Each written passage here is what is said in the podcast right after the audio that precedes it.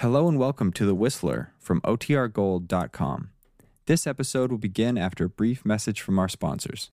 And now, stay tuned for the program that has rated tops in popularity for a longer period of time than any other West Coast program in radio history the Signal Oil program, The Whistler.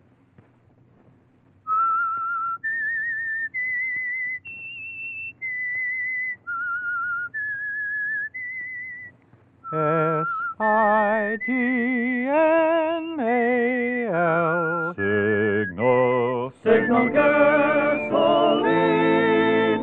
Signal, the famous Go Farther gasoline, invite you to sit back and enjoy another strange story by The Whistler. For extra driving pleasure, the signal to look for is the yellow and black circled sign that identifies signal service stations from Canada to Mexico. And for Sunday evening listening pleasure, the signal to listen for is this whistle that identifies the Signal Oil program, The Whistler.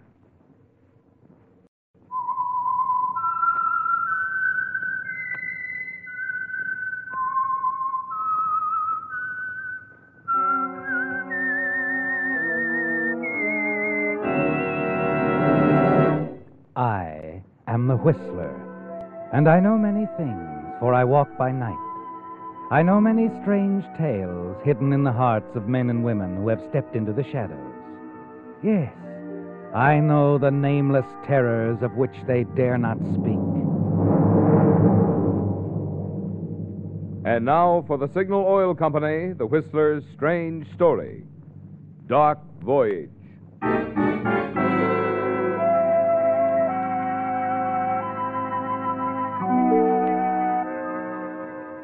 The crowd gathered quickly at the end of the pier and didn't disperse when the police arrived and took over, urging them back and shouting orders. Jeff Denning, watching from in front of his little waterfront shop, finally hurried forward and pushed his way through. What's the matter? What happened to Get it? back, please. Who is it, officer? Who was it, you mean? Guy named Angelus. Near as we can tell from the stuff in his wallet. Angelus. Not Dave Angelus. That's it. Know him, did you? I. Yes, I knew him. He used to come into my shop. They think he drowned, Jeff. It doesn't look like it to me. What? If it's foul play, we'll get to the bottom. Of it. All right, folks, let's move back. Foul play. With old Dave? Why, no, he didn't have an enemy in the world. He, he was a friend to all of us down here. That's right, Jeff. He had friends everywhere, old Dave. All over the world.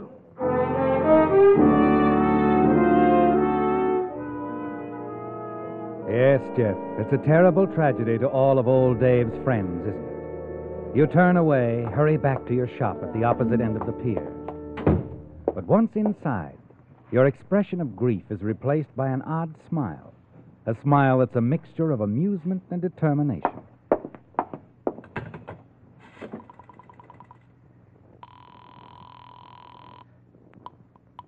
Operator, Uh, long distance operator. I want Mr. Stephen Curtis, Corbin Hotel, Seattle, Washington. Person to person, please.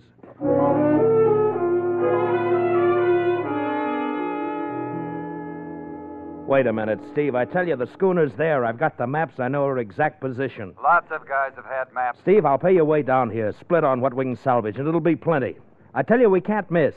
She in deep water? Well, not too deep. I, I tried myself, but, well, you know, ever since that injury to my chest. I... Okay, I'm between salvage jobs here anyway. Fly down in a few days. Is That all right? Uh, no. M- Make it tomorrow. Steve, I tell you, this thing is big. It's our chance of a lifetime. Okay, okay, tomorrow. First plane out. Ah, that's better. My shop's on Pier 9. If I'm not there, ask for me at the Red Angel Cafe. Red Angel. Check.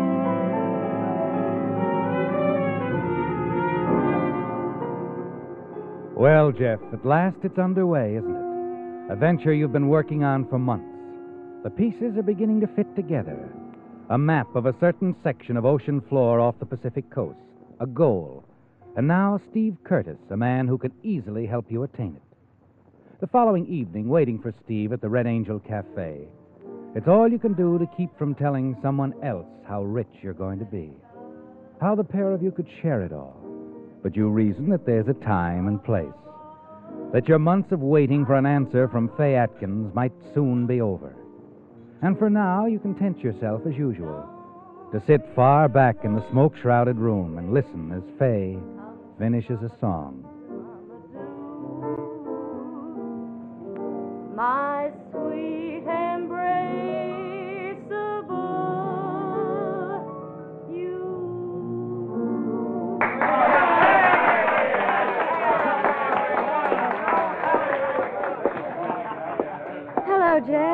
Ah, Fay, the song, it was very nice. Oh, thanks. Mind if I sit down? Mind? There you are. Thanks. Uh, Fay, when are you going to... Going to let you take me out of all this, Oh, Fay, if you just say the word, we could make a go of it, the two of us. I suppose. You're not convinced, are you? Still on the same old kick that there's a special guy just for you, that he'll walk right into your life. Oh, maybe I'm mixed up like lots of other people, but Jeff, I. Oh, I got a crazy idea. I had it ever since I was a kid. I suppose it's the kind of stuff you get out of books. What kind of books, Fay? Oh, the kind that tell a girl that somehow, somewhere, she's going to meet him. Him? The guy. The right one for her. Jeff, I know it sounds dopey, especially coming from me. No, no, it doesn't. I, I, I was just hoping. Maybe I'm wrong, Jeff. Maybe the guy that's right for me won't happen all of a sudden. Maybe it's like you tell me. Grows on a person. Blooms slowly. I don't know. All I'm sure of is when it happens, I'll know. I'll be sure. Fay, if anybody ever came between us, anybody that wasn't right for you, I'd... Fay, you're not listening to me, Fay. I, I... Jeff, What's the matter? What are you staring at? that that man What? by the door, he keeps looking over here. Looking over. What? Well, that's Steve. Steve Curtis. I've been waiting for him. He's going to do a little job for me. Steve Curtis. Hey, he made good time. Hey, Steve. Hey, Steve. Jeff. Yeah, over here.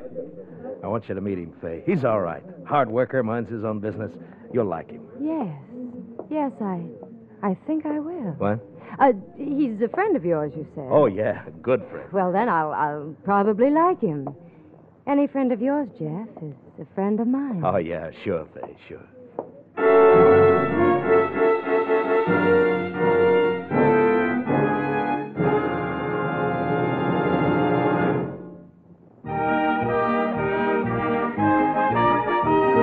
Tonight's $20 Signal gasoline book goes to Richard G. Armstrong of Imperial Beach, California, for this limerick.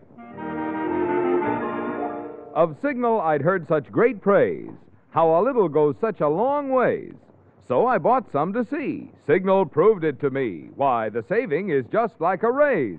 Signal, signal, signal gasoline.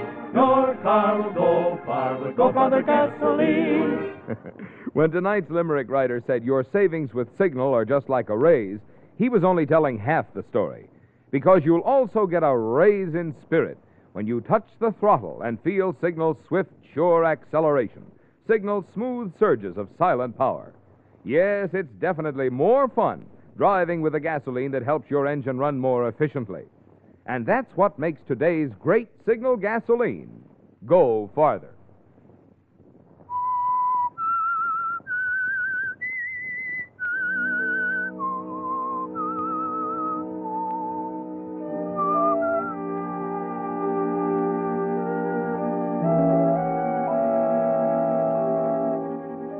The meeting is brief, isn't it, Jeff? And you and Fay and Steve only talk for a few minutes. But somehow you have difficulty taking your eyes from Fay's face because of what you see there as she looks across at Steve Curtis. Steve doesn't seem to notice, but you're not sure. To you, there's an unmistakable light in her eyes, something you haven't seen before. You want to leap up and scream at him, but you don't. No. Because soon it's over and you're out of the cafe, walking along the pier with Steve toward your shop. You know, Fay seems like a nice kid, Jeff. Yeah. Yeah, she is. But uh, I didn't bring you down here to meet her, Steve. We got a lot ahead of us. What I'm about to show you, the salvage job, there's a fortune in it. Enough for both of us for a lifetime. Sure, you've told me all that. Let's look the deal over. Not until you understand one thing very clearly, Steve. Oh? Fay Atkins. She's not a part of this deal, not in any way. She's a little gem, Jeff. A treasure. I'm serious, Steve. Yeah. Yeah, I think you are. Okay, partner. Let's see how inviting your original proposition is to me. If I'm interested, I'm sure we can come to terms. I'm glad you see it that way, Steve. Yeah, come on in. I got the maps and charts right here on my desk. Uh, sit down. I'll turn on the light. I want you to look them over.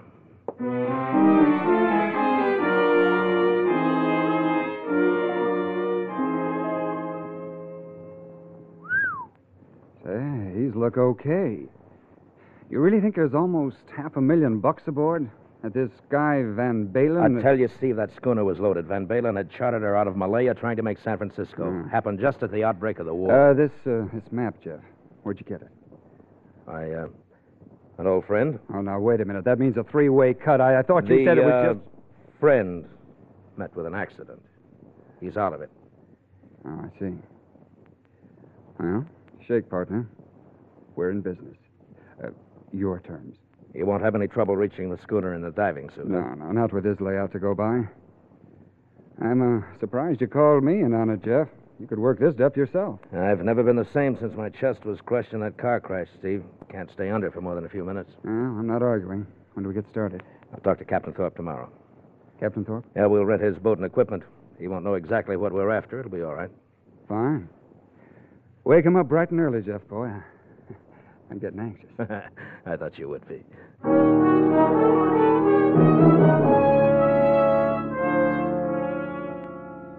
Look, Captain Thorpe, I've hired your boat before, and there weren't any questions. Is it a deal or not? There are other boats, you know, plenty of them. Just asking, Mr. Denham. Like to know how to load supplies and all. You know how it is? Yeah, sure, I know, and I'll tell you all about it in due time. Well, how about it? Yeah. Yeah, I'll take you. Any cost you need. 150 a day. Pay in advance. Wait a minute, isn't that a little high? Like you said, there's other boats. Plenty of them. All right, Thorpe. 150 a day. In advance.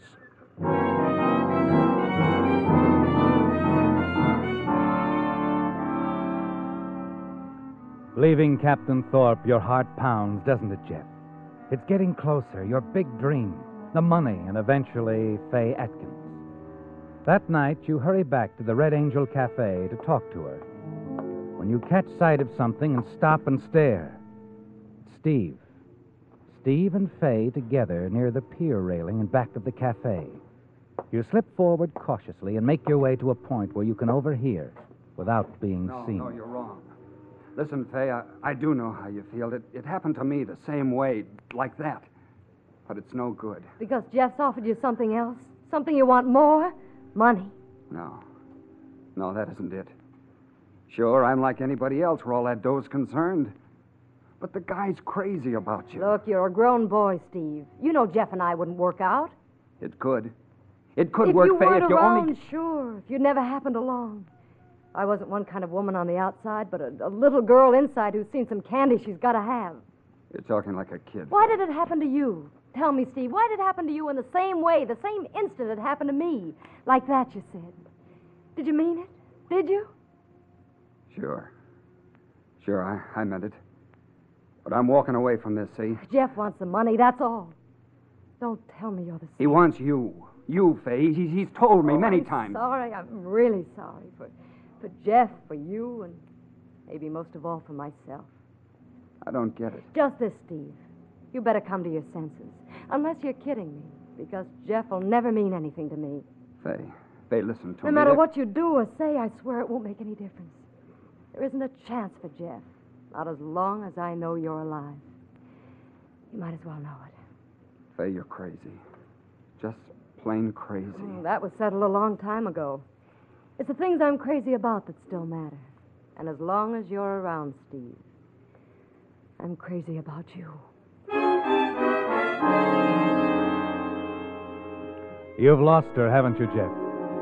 And you stand there struggling to control the murderous rage that builds within you. Finally, you turn, hurry away. Faye's words keep boring into your brain. And you know that as long as Steve is around, as long as he lives, that Faye will never marry you. You decide to say nothing to them, but they're on your mind, Faye and Steve, all that following day. And you're making plans. Plans that have nothing to do with your search for the sunken ship. Then on the morning you're to sail, You're with Captain Thorpe in his cabin aboard ship checking last minute details. As you leave him, step out on the deck. You see Steve standing near the gangway.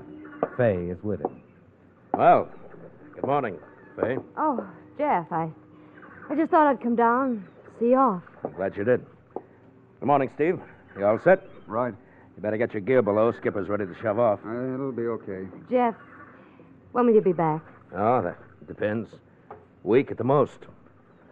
Uh, you look worried, baby. Do I? Yeah, real concerned. You don't have to be. This is going to be a breeze, this trip. Relax.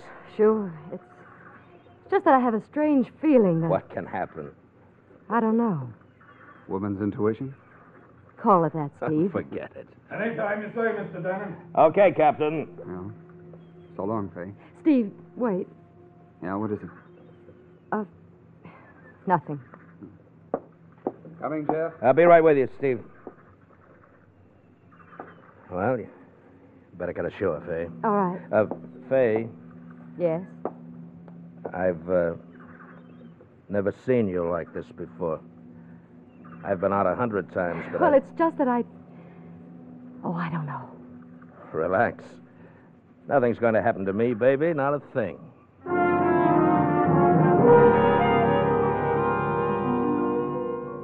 The dawn of the following day finds you anchored not far from San Miguel Island off the coast of Southern California. The sea is rough, and you hesitate about sending Steve over the side. You don't want anything to happen to him just yet, do you, Jeff? But he insists on going below, and you're anxious to find out if the old man's charts are correct. So you give him his instructions and watch as he's lowered into the choppy sea. You're tense and nervous as you wait for some word from him. And all the while you wonder about old Dave Angelus. If the story he told you about the sunken ship, Van Balen's gold, existed only in his imagination. Jeff? Hello, Jeff?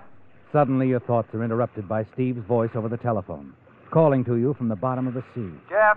Yeah, Steve. What is it? You hit it right on the button, pal. She's here. The ship's here.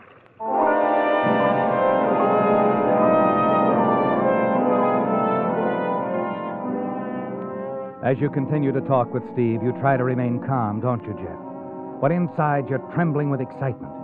The old man was right all along. You found the ship.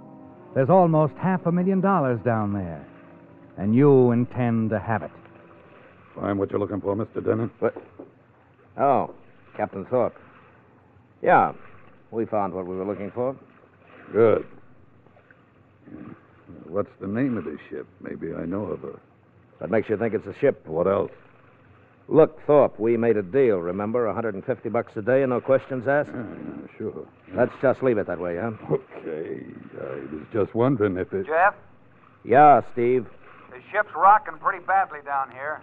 He's on a lead. All right. Don't take any chances. Come on up. Okay. Say, I found something in one of the cabins. Looks like a strong box. Probably isn't what we're after, but I thought you might want to look it over. Bring it up.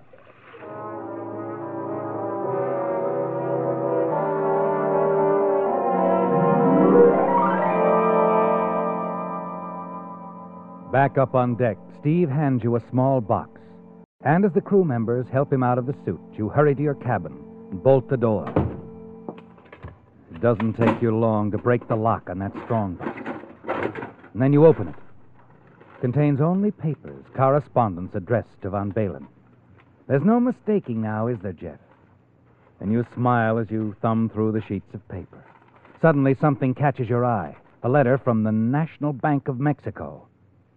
You scan it quickly, then glance at the date at the top of the letter. You lean back in your chair as the letter slips through your fingers and flutters to the floor. You sit there stunned, refusing to believe what you've read. But it's there, Jeff, in the letter. Van Balen didn't carry the gold with him aboard the sunken schooner. Instead, he'd shipped it to the National Bank of Mexico three days before he sailed.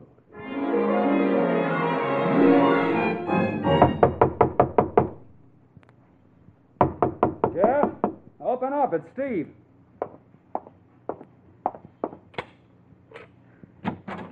I was curious about the box, Jeff. Just wondered. What's the matter? Nothing. Nothing. Oh, see, you got it open. Anything interesting in it? Uh, just some of Van Balen's papers, that's all. Uh, at least we're sure the old guy was aboard, huh? Yeah. Van Balen was aboard. Hmm. Look, uh, Jeff, Captain Thorpe thinks the sea will calm down by nightfall. Uh, you want me to try again? No, we'll wait till morning. Why wait if the sea is. We'll wait. Okay, you're the boss.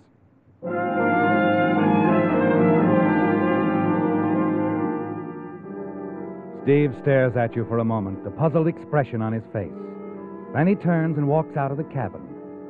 You find it difficult to cover the bitter disappointment you feel, don't you, Jeff? Only minutes ago you had a half million dollars within reach. Now nothing. And your search has ended in failure.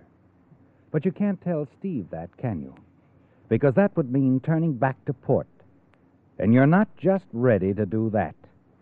No. You're not going back until Steve's been taken care of. With him out of the way, you'll have a clear field with Fay. That night, when the ship is quiet, you hurry down into the hold where Steve has stored the equipment. You find his diving suit and get to work on his phone line. It doesn't take long, does it, Jeff? When Steve checks his outfit, he'll find his phone doesn't work. But you'll handle that when the time comes. Quickly, you hurry back up the companionway. As you step out on the deck, Hello, Jeff. Oh, Steve. Oh, sort of warm tonight, isn't it? Couldn't sleep. Thought I'd come out for some air. Uh, yeah.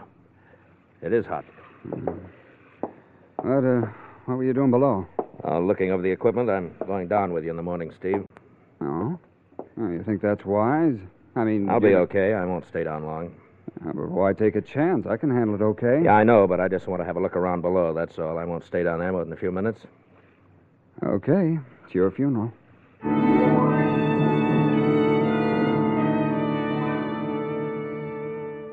Dawn the following morning. You're on deck, already in your suit, when Steve shows up. As one of the hands on the skipper assists him, you give instructions. Tell him exactly what he's to do below. And then, as his helmet is fastened on, Hey, uh, Jeff, something wrong with my phone. Oh? I can't get a rise out of it. Well, mine's okay. I checked it a few minutes ago. Well, it doesn't make much difference, I suppose, as long as one of the phones is operating. Be up to you to keep in touch with the ship. Yeah, sure. Okay, Skipper. Guess we're ready.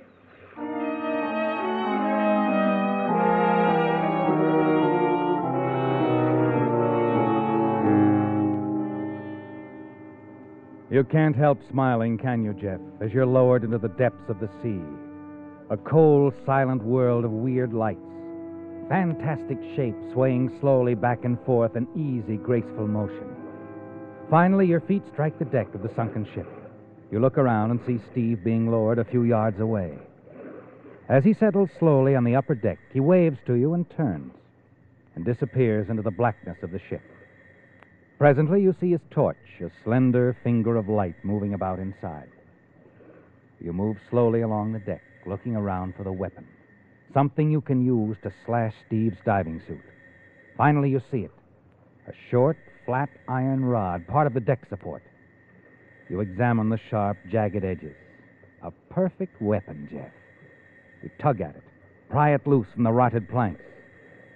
Yes, it will be just the thing to rip open his suit. And when that happens, the sudden pressure will crush him to death. You've figured it all out, haven't you? And it'll look like an accident. Now you'll have to hurry, Jeff. You can't stay down here too long. You move along the deck again toward him. Yes, Thorpe. you okay? Sure. How about Steve? He's inside the ship. Better stay close to him. I will, Thorpe. I'll stay close. Real close. You never can tell what might happen. That's right, Captain. You never can tell what might happen.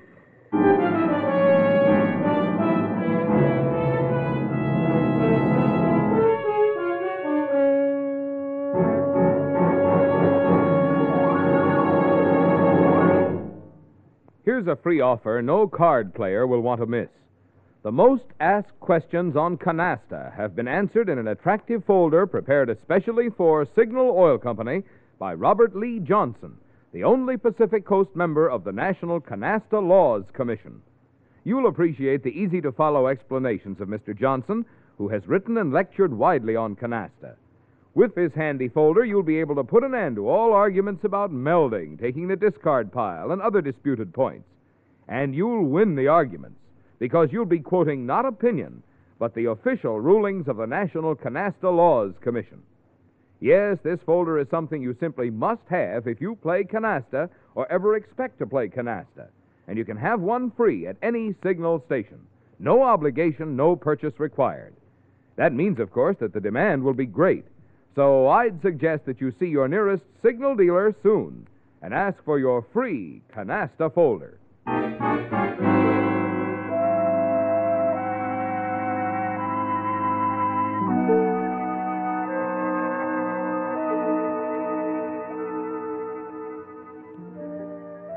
Only a few minutes after Captain Thorpe's schooner had returned to its home port, the news of the tragedy off San Miguel Island was sweeping the small fishing village. Men and women of the community stood in tight little groups along the waterfront, talking in low tones, shaking their heads. While in a dressing room at the Red Angel Cafe, the people assembled there heard the story from Captain Thorpe himself. Fay Atkins sat quietly, her face white and drawn. Well, that's about it, Miss Atkins. He was dead when we finally hauled him aboard. I, I was afraid something was going to happen. I tried to tell them, but Steve and Jeff only laughed at me. I know, Fay. Jeff should never have gone down. Only for a few minutes, he said. He was trapped down there for over a quarter of an hour. Yeah. When he fell through that rotted deck, a heavy crossbeam dropped across his airline, fouled it up. Nothing I could do. If I'd have known Jeff was in trouble, I could have freed him in a matter of minutes. It was, I didn't find out what had happened until Captain Thorpe jerked in my lines and I came to the surface. When I got back down to Jeff, it was too late. But, Captain Thorpe, I don't understand. When Jeff called for help, why did you bring Steve to the surface? Why didn't you? There was no other way Captain Thorpe could contact me, Fay. You see, my my telephone wasn't working.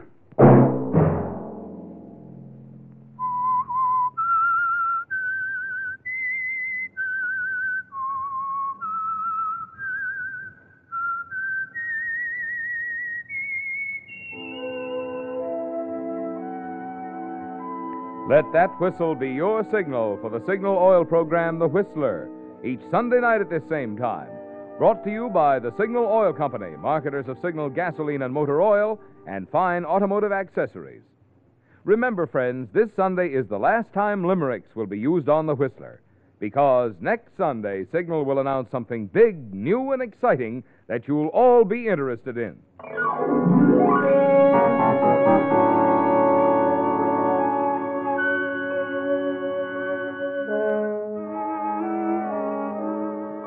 Featured in tonight's story were Bill Forman, William Conrad, Doris Singleton, and George Neise.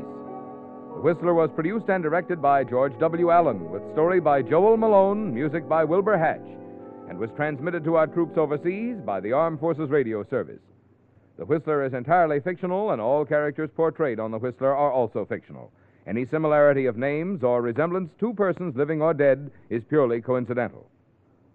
Remember, at this same time next Sunday, another strange tale by The Whistler.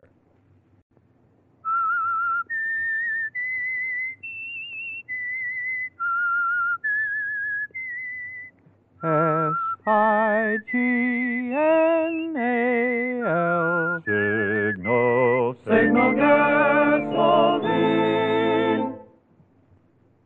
This is Marvin Miller speaking for the Signal Oil Company. This is CBS, the Columbia Broadcasting System.